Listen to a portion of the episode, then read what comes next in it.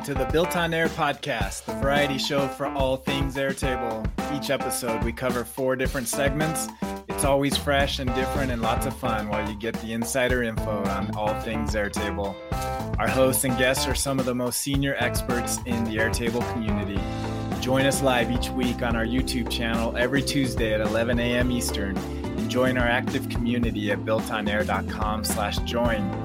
Before we begin, a word from our sponsor, On2Air.com. Any business running on Airtable gets the value that Airtable has, but also needs a few more functions to complete their operations. That's where On2Air comes in. It's a suite of tools for any business running on Airtable to maximize your operations efficiencies and automations. One customer, John, states that On2Air enables his business to function properly without having to think about building their own software, and that is pretty invaluable. The On2Air Airtable apps are amazing, and we use them often and are very happy with the results. So join John and hundreds more customers and take your Airtable to the next level with On2Air. Sign up today with promo code Built on Air for a 10% discount. Check them out at on2air.com. And now let's check out today's episode and see what we built on air.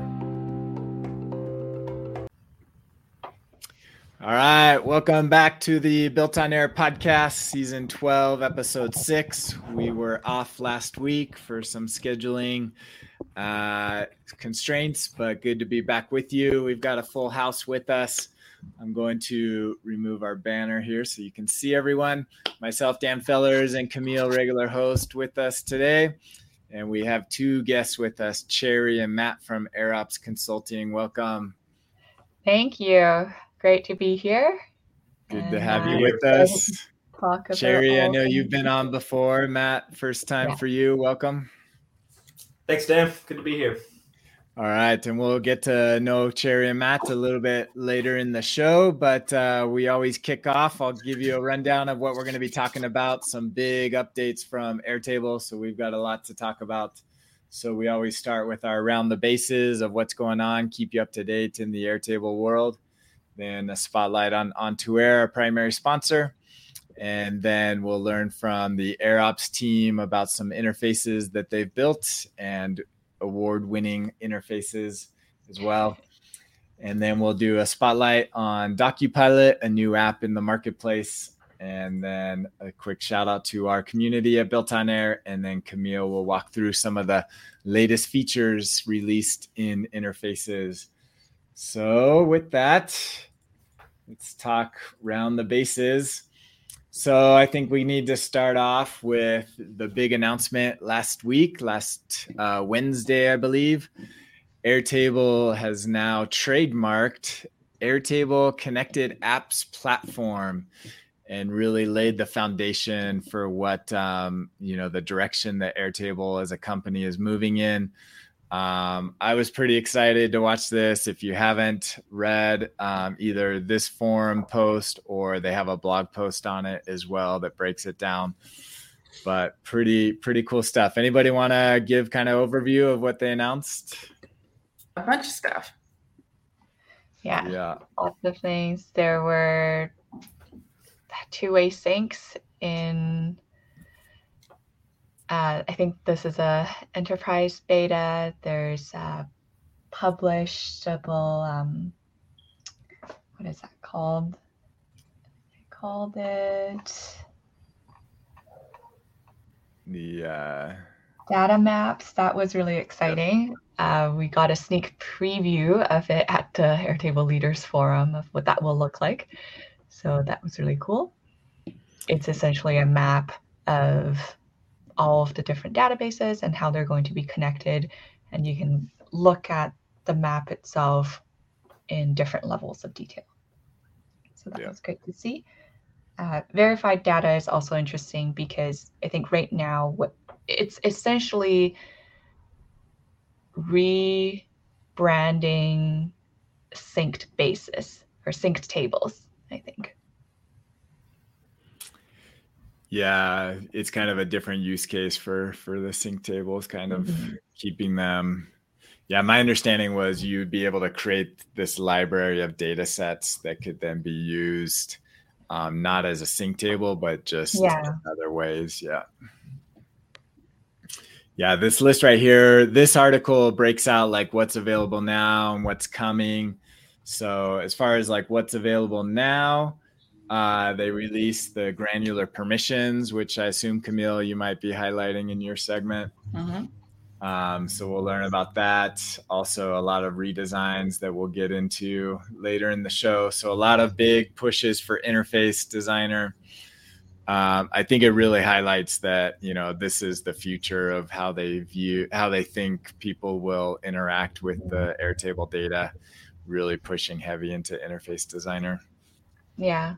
And also setting some uh, restrictions on who, better restrictions on who can have the data. That's Yeah. something that our clients have been asking for forever. Yep. Really Yeah, and we'll showcase that the granular permissions because now you can separate and only give access to a interface, and they won't be able to access the data set, um, the grid data. The new home screen that uh, I, is mostly live. Does everybody have the new home screen, or I think they're still rolling it out? I don't have it. You don't have it yet. Mm-mm. I don't have it either. Yeah, me neither. Okay, maybe I guess it's still opt in for enterprise, and then we'll be rolling out. I have seen it on one of my accounts. Yeah, but yeah, it's it's rolling out. So that's kind of a new way to to organize all of your bases and workspaces. Um, interface insights. So this is how interfaces are being used. So kind of similar to uh, how all of your like automations, insights, and things. So they're adding support for that. Uh, the verified, the data map, the two-way sync. So this is uh, opt-in, or you, have to request it if you're an enterprise customer, and then it will be rolling out uh, early next year.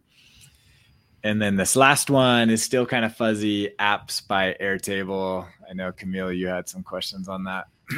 And the question was answered. So, um, in the, the long history of fusing terms with Airtable, um, what is now called extensions was originally called blocks, and then it was renamed to apps.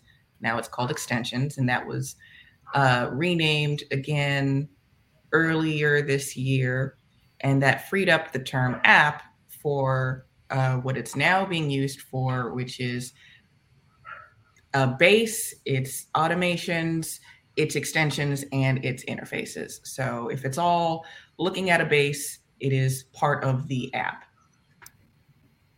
Yeah. So it's basically a collection of all of the components within Airtable. Yeah. Yeah, that'll be interesting. I think it's still very early. I don't I think they still need to put some defining parameters around it, but um will be interesting to see. So this is why they hijacked the app away from the the the app marketplace because they had intentions of using it elsewhere. Um, but it's basically like prepackaged like project management solution or a ticket ticketing solution, um, things like that is kind of the thinking, and it'll be kind of like a templatized like best practice starting point that you can still go in. So I don't think I think it's still built within like the interface and the automation, so you can go in and make any changes. It's like this is a starting point for a predefined application. Right. To me, it sounded more like very robust, robust and interconnected templates. In their slides that they showed at the leaders forum, they showed multiple apps as part of an interconnected template. So for a marketing team, you might have a app template for your design part of the team. You might have a, a template for your social media part of the team, and I think they're really trying to push the interconnectivity between teams or inside of teams. Yeah. Yeah, which is the next, you know, that vision of this connected apps platform um, that they're that they've trademarked. It'll be interesting to see. I, I'm really curious to see if that term picks up, if you know Gartner does a report of companies in this space, if it does, if it does become you know like its own industry, that that's that would be a huge win for Airtable because they'll kind of plant themselves as the leader in that space. Mm-hmm. Any any overall thoughts on strategy where where Airtable's headed with this information? Um, I think they're they're locking down um, using Airtable in house for the team based uh, UI creation. So rather than using a third party to create a portal that your team internally looks at, they're trying to button up um, interfaces and making it connected to the other parts of Airtable so that you you know sales and marketing and whatever can all stay in Airtable and then it's still the case that if you want something that is customer or public facing that is probably best suited for um, um, you know a, a third party of some sort so it seems like they're directing uh, pretty clearly towards half of the UI sort of market. For sure. So yeah, lots to come. I like that they are laying it out. We get a glimpse into the direction they're moving in. Um, some of these are far out. Honestly, based on what I saw, I think it's still very early in like the apps and the data map and the verified data. Like I would, I bet it's mid to late 2023 before we those get rolled out. So I probably wouldn't hold my breath on some of these, but at least it's good to see that they're moving in this direction. All right, let's move on. So besides, uh, but yeah, definitely worth going through, reading some of the comments, lots of commentary um, and feedback on there. But let's move on. So a couple other things. This is from the Reddit community. Um, I always like when people put together kind of a, a, a demo or a tutorial um, of real world case scenarios. So here's one on change log for project management. So basically, keeping a running history of any changes that happen within a project management solution. Um, so this is uh, Air Builder, which he he puts together. Um, I believe he works at Airtable and and this might be kind of more a side project. He has a YouTube channel and and builds out um, some different use cases. And so this is a good one we're checking out. Check out his video. Links right there in the Reddit community. So if you are looking for a way to keep track of all of your logs, um, that's a good tutorial. All right, let's move on to Twitter. Um, this was one. This is a, a couple weeks ago, um, and I'm going to be talking about this in my segment. DocuPilot is a is is has been around for several years. It's kind of a, a templated um, document solution, um, and they just now released an app into the marketplace or an extension. Excuse me.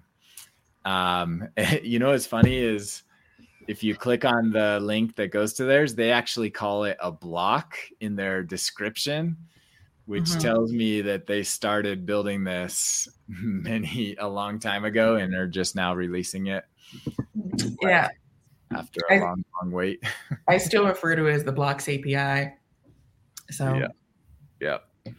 Yeah, it is still referred. So um so yeah, so we'll be talking about that. But there's actually several uh, apps that got released. So they they they there's like four or five maybe new apps and or new extensions in the mar- in the extension marketplace.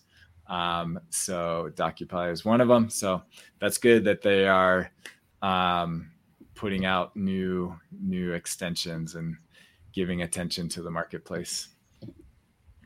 So we'll talk about that one later in the show.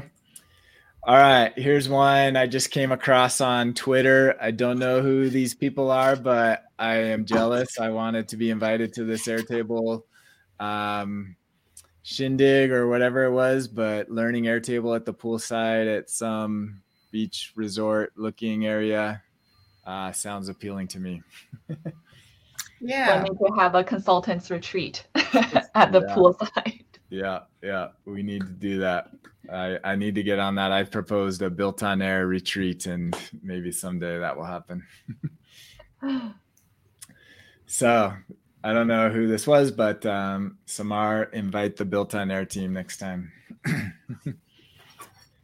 All right, one more from Twitter. Um, every once in a while, we need to do a do a public service announcement that uh, attachment links are changing November eighth. That's quickly approaching. That's like uh, three weeks away. There's stuff I need to do on my end at On2Air to to make sure we're fully compliant with this. But um, anyways, this is uh, somebody put together a tutorial, a YouTube channel, a YouTube uh, video of how you can use Integromat or Make to um, you to generate links that um, don't expire. So if you are looking for a way to use like public facing links after this change with automations, so to summarize, November 8th, right now, any attachment links uh, are publicly available if they have access to it and there's no real security around them. Now there's going to be a two hour, um, two hour expiration on those URLs. And so you'll have to like refresh to get a new one. This helps to automate that. So if you are in need of some kind of workaround to have public facing ones, this video walks you through how to set that up and, and make Cool. That is good. That's coming. It'll be interesting to see how many things break on November 8th. All right, one more. Uh, this is you likely have come across Andy Wingrave, very, very active on um, Twitter, and he's also in our community. He posted similar on our community. Uh, I watched a little bit of this. So he did a Twitch. It was like two hours long. I did not watch all of it, but um, he basically built a base live um, and he's selling all of his games. So he has a bunch of like board games and apparently he's selling them to travel around the world. And I was amazed because he had like 6,000 board games that he was selling. Huh. Types of games. Maybe it was maybe it was other games. Um, but I was blown away. I was like, wow, he was showing his base of all of his games. It was crazy. Yeah, you would you, you'd need a database for that. Yeah. Yeah. Yeah. He needs to uh should create a museum for that many games. yeah, you sold them all. yeah. Well, well, we'll see. We'll see if he sells them. But he set up. Uh, so if you want to see like a live, you know how how a consultant, somebody who knows Airtable pretty well, um, goes through the process, how they set up the base, all the automations. He has forms for like bidding, so you can put a your best bid in to to to buy his games. All of that, uh, he walks through it. And so if you want to see a live build in action, watch the the replay of his uh, Twitch stream. So shout out to Andy. Good luck traveling the world. Hopefully you won't miss your uh, games. Yeah. That's a good idea. Maybe I'll set up an Airtable for wedding planning. You gotta keep a couple, surely.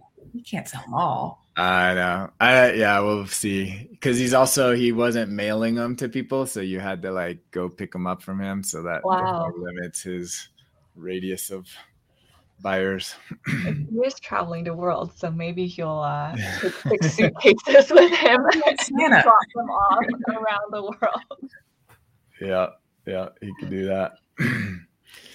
All right, last one. Um, this is from the uh, Facebook community. Jeff Haskin shares a base of Airtable formulas. Uh, I thought I'd give a shout out to him. And I thought this was kind of cool. It'd be cool to have like a public repository of common formulas um, that people use. And so here's a handful uh, looks like about 10 different ones. Um, and so this would be cool if we had like a community collection of formulas. Mhm. Yeah, Air, Airtable has their own uh, version of this where it's like defining each formula function, but it's not combining several functions together, which is what this is is doing. So creating like the progress bar in various colors, and then the histogram one I've seen uh, in a couple of uh, uh, places, and I don't know how people originally figured it out. um, but yeah, there's a there's a quite a few very complex combinations that I think a lot of people use, and this is a great idea to put it in one spot. Van had to have been the original, right? Surely, because it sounds exactly like something he would do. I gotta imagine he was the first to post a histogram. How, are they? Oh, is that a long text field? I guess showing the formula in a code format. It must be yeah. right.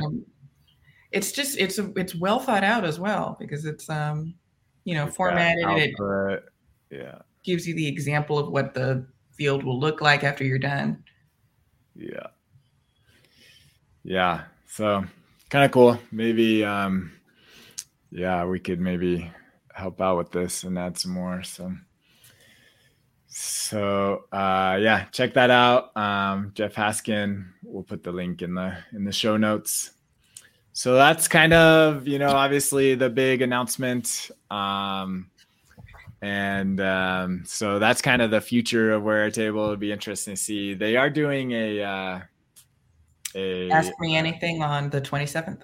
Yeah, yeah, a community discussion, community AMA, AMA on the 27th at 9 a.m. Pacific. So um, we'll you'll get more in-depth demos and things of that nature, I imagine, on that show. So worth checking out. All right, that concludes our around the bases of what's going on in the Airtable communities. Keep you up to date. Let's move on. On2Air is our primary sponsor. It's an all-in-one toolkit to run your business on Airtable, and it's a variety of different apps that do um, perform different business tasks. If you're running your business on Airtable, you likely will need On2Air. So we are continuing our discussion of our big announcement. We are now in a private beta with a handful of um, interested customers getting feedback. It's great. We're still um, squashing quite a few bugs, so we're not quite ready to release it to the general public till we get it all cleaned up. but just quickly showcasing some of the things that that um, you can do in there. Um, so this is the designer. This is what the form would look like once you uh, share it. And um, one of the field types that you can um, add is you can add a custom field, and we have a formula field. And so this is a formula field that only runs within the form. But upon request, um, we decided that there are times where the value of that formula you might want to save back to Airtable. And so now with our formula fields and any of our custom fields, including our, our text fields that can be populated with Airtable fields, um, you can now save them back to Airtable when the form is submitted. So you can um, generate a field, a formula, and calculate something from your other fields and then save that back as a editable field inside of Airtable. So like a summary field or any kind of template field, just select what field you want to save it to. And then once the form gets submitted, that will get uh, that will get saved into that field. So that's just one small uh, feature that is in the On2Air forms, and I'm excited to to continue to get feedback. And hopefully, in the coming weeks, this will be publicly available for everybody to to start using.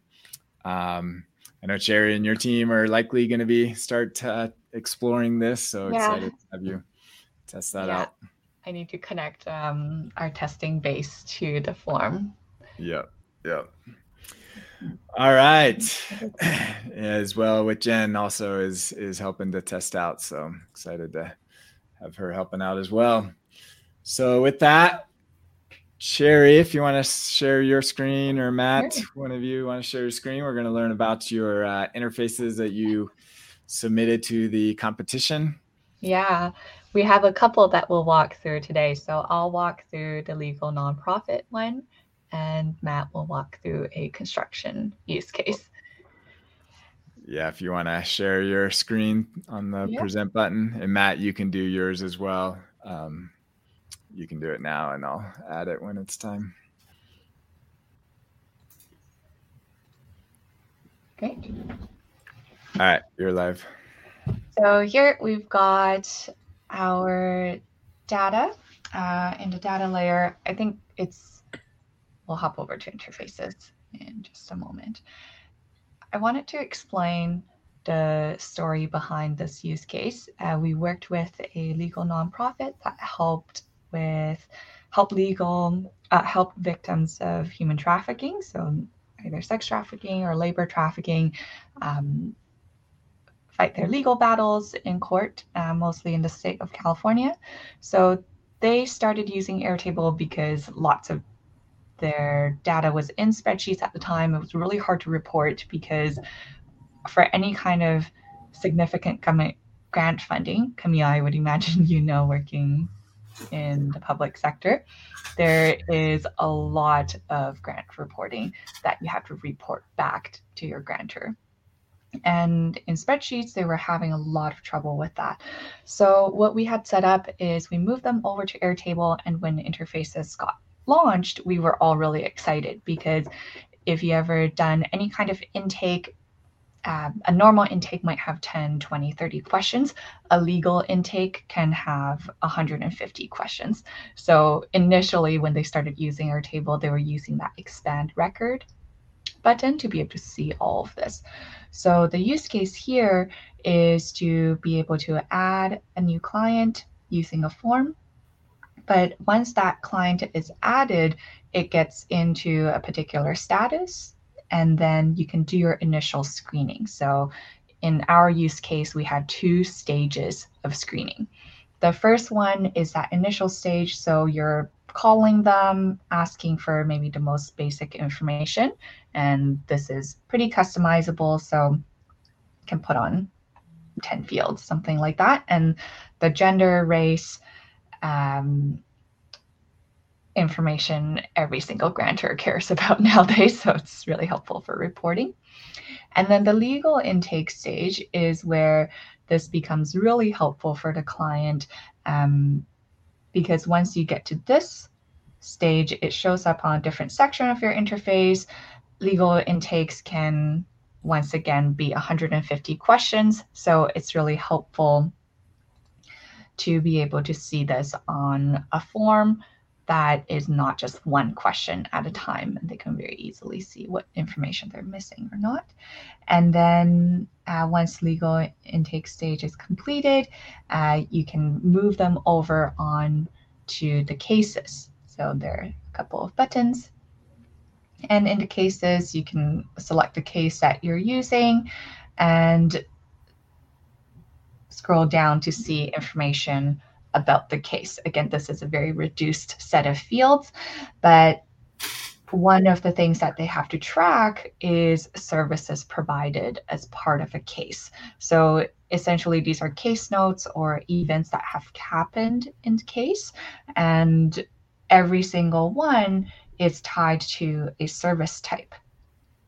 So the service types and how what kind of services you're offering is often what your grantor will ask for as well in that reporting period.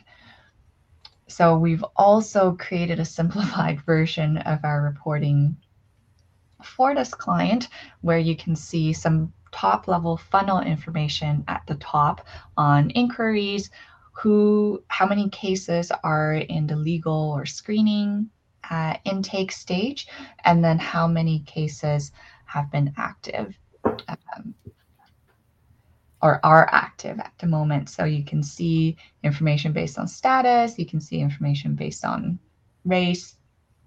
And again, this is a reduced list, but any kind of grant funding category, for example, if the government is giving you a million dollars for a grant, they would want to know how you spent that money or how you spent that time for your employees. So let's say uh, if there were different categories for uh, social justice uh, related grants or economic support grants for a particular case, then that's information that can be reported on later on. So it really helped the organization, uh, our client, actually get a lot more funding. So over the last two years, because they were able to tell their story on the impact they've been making and the number of people they've served and have trustworthy data to back it up, their legal nonprofit grew from two people or two people with an administrator to 18 people. So it's such an incredible story about growth and scalability with Airtable. Awesome. This is cool. It's pretty straightforward. You got yeah. your dashboard, you got your input. Uh, I like how you have the drop down so you can edit any record or create a new one. So you've got the full life cycle all within the interface. What what uh, were there any challenges in building this that, that you had to overcome? I think the most challenging thing for this client was the grant reporting piece. And we still have little things that we tweak um, every quarter. So, what makes it really complicated in this case, and this isn't built into the interface, but every single year, the grant reporting resets. So, in the first quarter, everyone that came in you're reporting. You're reporting on everyone that came in that quarter. New people, existing people, people who um, you've been working with for two or three years. And then in Q2, you have to count the net new people. So that makes it a little bit tricky because you're counting net new people, net new cases, net new services provided. And in some cases, you're counting net new people. In other cases, you're counting net new services. So it's not as clear as a regular quarterly reporting because in Q2, you only care about the services you provided to people who were in Q who had uh, entered your funnel in Q2. Gotcha. Awesome. Cool. Thank you, Cherry. Yeah. Matt, you want to share yours?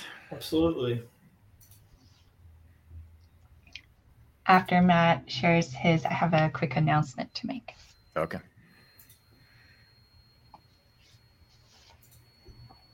There you go. All right. Um, so when we begin to think about making an interface, the first and most important question we ask ourselves is who we're actually making the interfaces for. And in this case, uh, we had designed this template as a usable workflow for a medium construction company uh, working in construction trades. And uh, these companies uh, often experience um, a very rapid growth. And with that growth comes uh, new challenges with communication between different departments, um, managing uh, new clients, and making sure that they're providing accurate pricing estimates to these new clients and also managing the actual boots on the ground and the uh, progress of the actual construction. Uh, so with this in mind, uh, we've dem- we've focused our interface on three groups within a construction trades company. So this would be uh, client correspondence, the people who are actually interacting with the clients. Then we have the pricing or assessors who are actually taking in the intake data from the client correspondence and making accurate estimates. And then finally, we have people who are managing the actual physical projects. So within the interface, the way we've set it up is each of these groups have their own interface, but to encourage more communication throughout each of the departments, uh, we set up this general project overview and we like to think of this as a sort of table of contents for each project that a construction trades company might partake in. So this is a detailed uh, take thumbnail sketch of uh, the entire project. Uh, but the way we want this interface to be used is actually uh, from the beginning of a new client to the end of the client's uh, construction. So in order to do that, what we started off with the workflow is a intake form within the interface. And here the client correspondence team would be taking in information about new clients. Uh, they can choose whether or not it's an actual existing one in the database or not.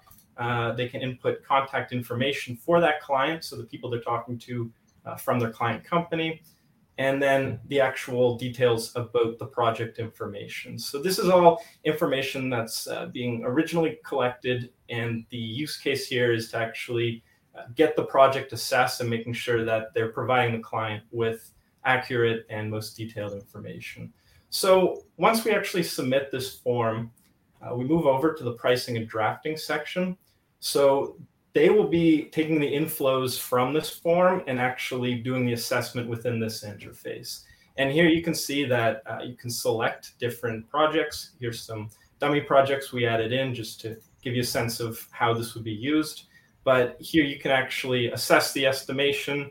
Uh, you can let the client correspondence team know whether or not there's enough information that they've actually collected from that form. Uh, they can actually assess the proposed budget for that project any documents that were sent within that form can be viewed here, as, long, as well as uh, general information about the actual project, where it's located, uh, the type of project, if the construction company deals in multiple trades, uh, this would be especially useful. And then you can also see linked records to uh, the company client and also the primary content. So this is all inflow from the new project intake form going into the estimate, and then the estimate is making a more informed decision on how much the project's going to cost, uh, what the project's going to entail, or even if they need more information to make a better assessment from the client correspondence team.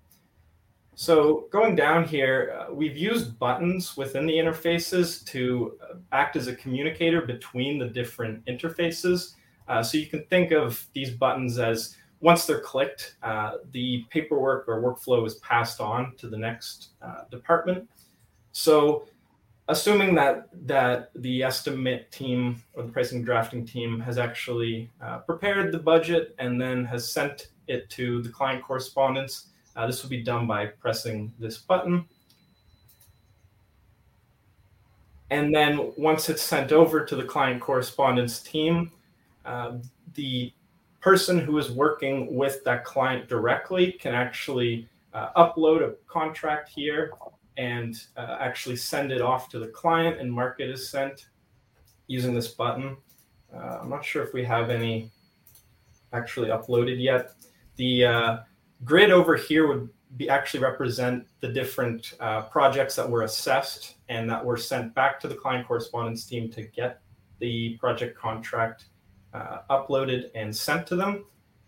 And then once they received the signed contract, uh, again, this button acts as a way of moving the contract back to the uh, pricing and drafting team so that they can actually prepare now for uh, the handoff to the construction management. So just before the uh, project actually starts physically, uh, pricing and drafting steps and just make sure that the last sort of steps uh, within this process are filled out and properly uh, documented before they actually send it to the boots on the ground.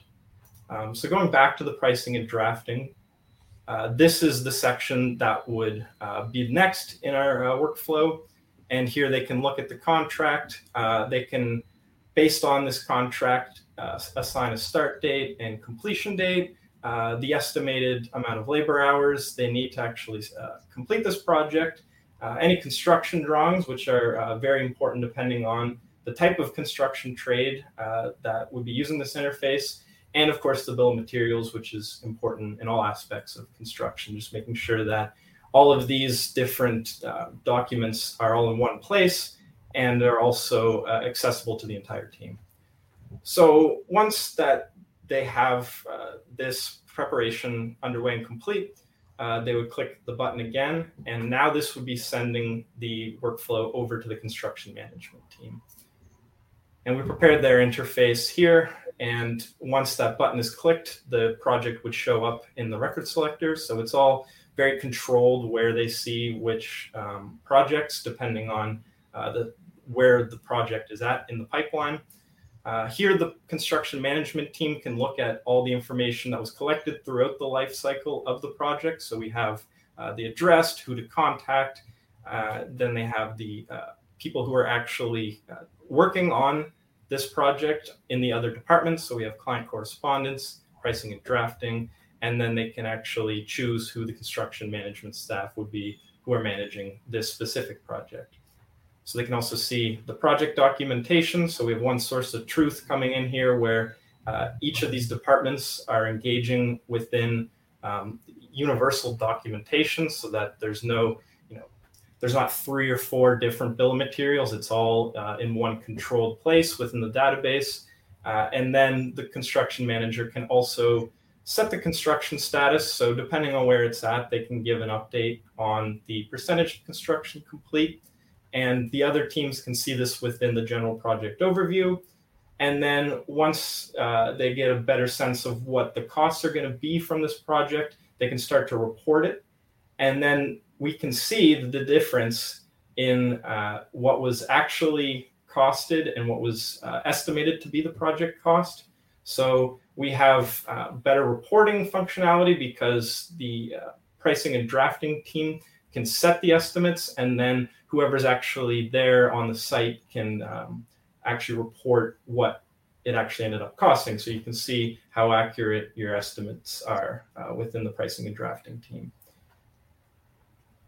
And the same applies for labor hours. So uh, when they were preparing the project for send off to construction management team, uh, you can see that the estimated labor hours versus the actual uh, labor hours can be calculated. And then you can see uh, the difference in labor hours. And if there's some major differences, you might want to uh, take a look at either your pricing and drafting team or maybe something happened on site. Uh, just a good indicator of uh, something not being right if there is a major difference. If not, then you're doing a great job. So at this point, the construction project uh, would be finished through this interface, and the construction management team, uh, it's up to them to fill out the rest of the remaining fields within this interface. And once the, each project is finished, we also set up a reporting interface for this whole team. And here you can see uh, how well the client correspondence team is doing based on uh, the value of signed versus unsigned contracts. So uh, really, we're looking at the potential of um, contract values here versus what they actually did sign over and uh, the contract price that they did actually acquire. Uh, you can see the average price of a contract, and then you can also see the uh, minimum and maximum signed contract prices here. Uh, and then this is the number of uh, signed project contracts versus unsigned. And then uh, down here, we just have some other reporting figures. So the number of projects started in this year, and we added a filter. So if you wanted to see how many projects were started in 2022 or even 2021, uh, these are dynamically filtered, so it's just a good way of uh, keeping track of uh, where the uh, construction management team is going within uh, the database. So, really, what we want out of this interface is to show these construction trade companies a way of communicating and doing an entire workflow within uh, one interface space. So, really, our intention here was to have uh, a single source of truth, but also um, having clearly defined uh, roles within the interface and also um, transparency between those roles. You're blowing Rebecca's mind, by the way. Yeah. I've got a fan in Rebecca. That's awesome. Very cool. Yeah, we won for the good story, not uh, not the not the time and blood, sweat, and tears that Matt put into the interview. Well, that's what I was gonna say. I think I would have maybe voted for this one. Yeah. yeah, very cool. yeah, there's a lot to digest there. That is awesome, though. You can see the entire workflow life cycle all happening right here in these interfaces. Yeah, we're definitely excited with the way interfaces are going because I think that the fut in the future, uh, more Airtable bases will be using interfaces in this way where you actually don't have to interact with the database um, that much, uh, especially if you're, you know, your tasks are, uh, you know, daily and well defined. Uh, if you have a good interface, uh, there's really no need to actually work in the database. You can actually just set up a good interface and do your entire workflow process within it. Yep. Awesome. Cherry, what's the big announcement? Yeah, we're building connected apps as uh, Airtable is trademarking the name. Yeah, yeah. All right, Cherry. Yeah. Lay it so on us. One quick announcement is that we are also launching a course. We've been working with um, Airtable for the last, oh, I've been using Airtable for the last five years, but also have worked with over 100 clients through our consultancy. So I'm consolidating all of that knowledge and information and expertise and putting it into a course to help other Airtable enthusiasts help their team and help their organizations um, avoid the pitfalls, but also just build a scalable database that can grow with their team. So this is very, very early stages. Uh, we have started quite a lot of the filming, but if you're interested in staying up to date on the launch of the course, please fill in our little form here, which I'll share with Dan after. Uh, it's just going to collect some information on uh, what kind of business, what they're hoping to get out of it. And in terms of what we're going to cover, we're going to really emphasize, really emphasize design, implementation, and support. So for a huge part of what makes our consultancy successful is we take a lot of time upfront to help clients design their base and understand their workflows. For example, Matt's construction project you just showed, or uh, the legal nonprofit, um, we always spend so much time upfront with the client to help them understand their workflows so we can actually build something that is really suitable to what they need. And I'm going to be also showing people how to design their bases, uh, the implementation around building a base, setting up interfaces, uh, automations and integrations, reporting. Uh, it's a huge part. And um, talk about permissions and sync tables. Nice. So that's our big uh, project that we've been working on for the last a few months. So you can see all of my raw content here that has yet to be edited. Mm. But it really has been the culmination of years of work, lots of thought put into it, multiple people on the team uh, working on this course. And we're just really excited to help other Airtable enthusiasts um, use Airtable better. Nice. Is there a link on your website too, or will it just be? Uh, we're setting up the landing page as we speak, okay. so you're really getting the uh, very early very access, early cool. access, and very right. public announcement. Cool. All right. Yeah. Share that link with me and we'll, we'll include that with our, our show notes. So that is awesome. I've seen some of your other videos. You do already have an existing YouTube channel and have some great content already out there. So this, I like, I assume will be more of the same great quality. Yeah, I've always enjoyed making more long form content. So this is my avenue to do a huge brain dump and yeah. I love teaching as well. Awesome. Thank you, Cherry and Matt. And um, if you want to work with the team there, AirOps Consulting, uh, what's the website? Uh, airopsconsulting.org. .org. Yep, there you go. So you can find Cherry and Matt and the rest of the team there. They do great work, obviously, of you as they just showcase. So feel free to reach out to them directly if you want to work with them. Let's move on. Uh, we're going to skip our app of the day. We'll revisit this one another day. I want to make sure we give uh, Camille time. So, just a quick shout out. If you haven't joined our community, we would love to have you in there.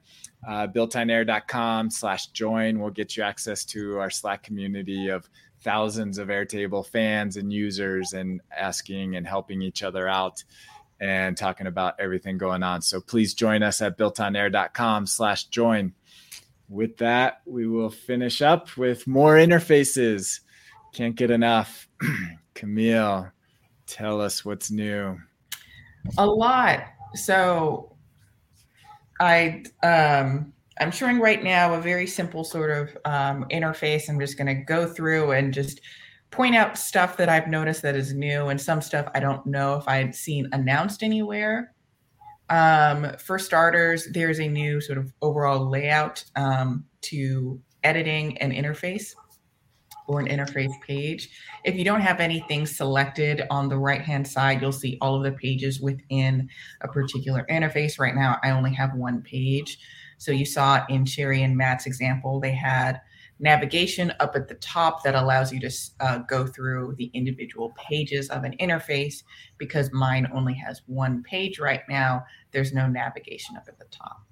We have um, indicator icons to let you know that there is new changes that haven't been published yet.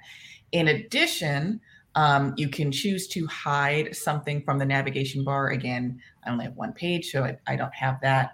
You also can clear unpublished changes. So if you're messing around and you realize, I actually don't like this new layout I'm designing, you can clear it away and then just stick with what is currently published. I don't think I've seen that announced anywhere, but that is very useful because there have been times where I've designed an interface, published it, then gone back and changed a few things, and then didn't really like how I had uh, um, adjusted things. So I'm happy about that feature. And you also have keep as draft.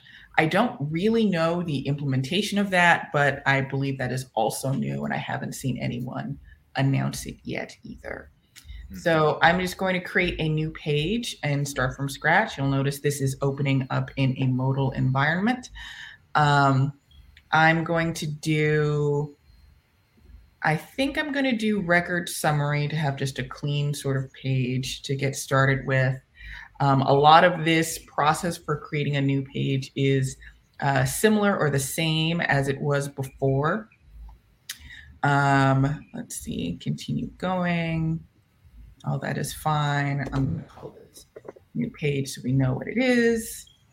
Finish. And now you'll see I have the two um, navigation pages up at the top.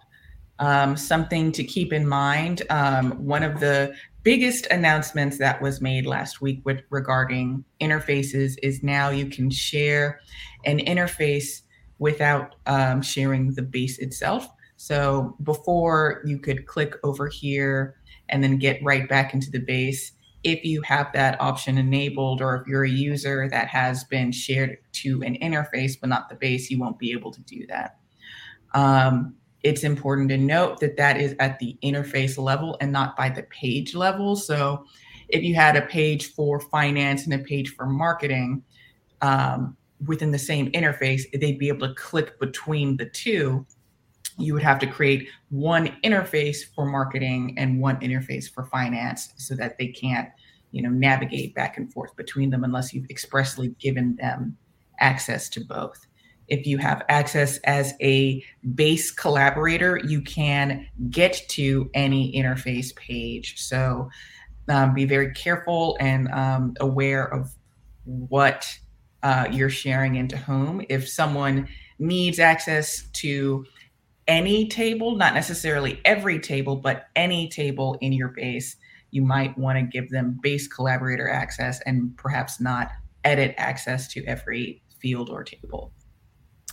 Um, so a couple of things um, have been changed. I think I wanted, I set this up not in the way that I wanted to. So I'm going to create another page Actually, no, I can, I'm just going to break everything. So I'm going to change this to be, um, I think I'm going to change my source to be employees. All of these things broke. They should have. That was my fault. My fault. I'm just going to bring in a grid element and I'm going to make that source instead of coming from the record picker. I want to pull from my time slots table. Um, and then as we're going, you'll notice instead of, while I'm clicking on a particular element to edit its properties, there used to be a pop-up that would appear sort of on top of the element or a little bit off to the right. Now that is all in the right uh, sidebar. Um, and they, they have two tabs, data and appearance. Some um, some interface elements have very little that shows up under the data tab and very little that shows up under the appearance tab. So it feels a little bit silly at times going back and forth between the two. But things like the grid um, element and then the other list uh, elements have a lot that's under data. So I can kind of see why they wanted to separate those out. So um, what you can do from having an a grid element on here. Uh, this is something that you could also do in um, uh, Glide, which I talk about a lot. Um, you can put down a list component and then change the layout that it uses. So I'm just going back and forth between grid, gallery, timeline, and calendar. So I don't have to delete this element and replace it with another one. I can't remember how new that feature is. I think it came out around the same time. Um, the sort of important uh, bit uh, has to do with uh, view permissions and edit permissions. So you'll notice under filter, um, I can still go and add a um, filter element and then hook that into the grid element and have it control them both. Um, similar to before, you can have a filter attached to a, an individual list component. So if I wanted to say only show dates that are after today, I could do that here. Um, I can also change it to be only the viewer's records. So um, that is sort of a shortcut to a feature that was already present. Um, you can use both a collaborator field and an email field. Um, you can see here that I have a lookup field that is uh, being represented as an email, and I'm allowed to use that as my filter mechanism. So again, that's letting you show only the records that are um, associated with the person who is currently looking. So hopefully if I switch around, yeah, now I'm viewing as anonymous and all of those go away because I'm no longer Camille, that's no longer my email address. Those go away. I'm going very fast because there's a lot. um, there's also, um, you can uh, turn these things from view only to editable. That has always been there. But um, there's this new option that is available in both, allowing you to open record details. So um, I'm going to turn back on editable editable and you'll also see there's set linked record permissions. So um, this list of records has two different um, linked to a record fields, uh, appointments and employee. So um, um, you can adjust what people see and edit in the linked records based on the current page you're looking at. So again, this is only showing me time slots where I am in some way associated with them. And then I can further say, okay, but you can only look at or edit the linked employees to those time slots if you know those employees have you know the name is uh, contains guy. So I shouldn't be able to um, make edits to the record that is John Doe. Um, so I can also turn on uh, that option. It uh, punted me over to this new page that allows me to sort of replace the expanded record view. So now I'm looking at an individual time slot record and I can lay this out however I wanted. A sort of common criticism that I have had myself of uh, the expanded record view is it would um, take the first view that appears in your view list and use that as the field order um, that you would see in expanded record view. And, you know, hidden fields weren't really hidden. You could just expand them. Now you have more complete control over what appears here. And you can, um, just like other places on the interface, you can change whether or not these fields are editable versus just um, viewable. And I brought up the original announcement thread because there are a couple of things that aren't in the current release, but apparently are on the pipeline. Um, someone complained, and I also had this complaint as well, that the new expanded record view within the interface uh, environment is a full page versus having a pop up like it used to be. And sometimes it's useful to be a full page, and sometimes it's useful to be a pop up. Well, apparently that's um, on the docket for a future release where you'll be able to pick which is the full, uh, whether it appears in a full screen or in a pop up. And then Kavan, friend of the show, pointed out that sometimes, um, you know, I want certain fields to show up, and sometimes I want different fields to show up. And um, it really depends on context of how I got to the record well, a future release is also allowing you to use multiple different detail layouts. So imagine you have an expanded record view that you want to only show to the marketing folks, and then one that you only want to show to your finance folks. You will be able to, based on how it's possible to navigate to that uh, detail page, you'll be able to pick, okay, show them this one if they clicked this button, show them this one if they clicked another button. Um, and there's probably some more in there, but it was quite a lot to go through and a lot to understand. Yeah. That uh there's so much in there. They yeah. released a lot. Most of this is is new pretty recently. So mm-hmm. very cool. Thank you, Camille, for going through all of that, highlighting it. Hopefully that was helpful uh, to everyone and um, yeah, excited to see what they're gonna have to do a whole new contest with all the new functionality.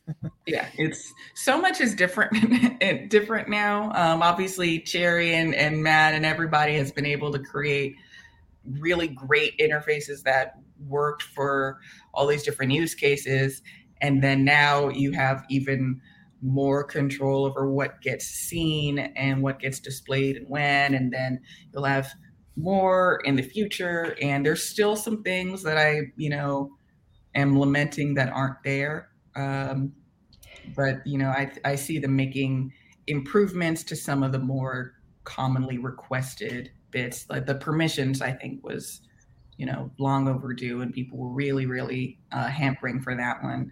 Now it's just a matter of you know pricing of it all because should an interface only collaborator be charged the same as a base and uh, interface collaborator? I don't think so, but you know, we'll we'll see what they do with that one. Yeah. Because right now that is important to know. You can have view or comment only, view only, and edit permissions for just an interface. And again, that is not allowing you to open the full base. If you have edit permissions, you're charged the same amount as if you were a base editor. Um, so just be aware that it's not necessarily a cost savings; it is a you know data privacy sort of deal. Yep, yep, yeah, that's important to distinguish. So great. Well, that uh, concludes our show. Cherry, Matt, thank you for joining us. Always glad to have you on. And, Thanks for having uh, me. Yeah, we'll see when Matt now has to rebuild his entire base or interface with the new features. Yeah, we'll for the next contest. yeah, that's right. Cool. Well, that's what we've built on air. Look forward to seeing you all next week. Take care, everyone. Thanks, Dan. Thanks, Camille. No problem. Thanks for having us. Yeah, thanks for having us.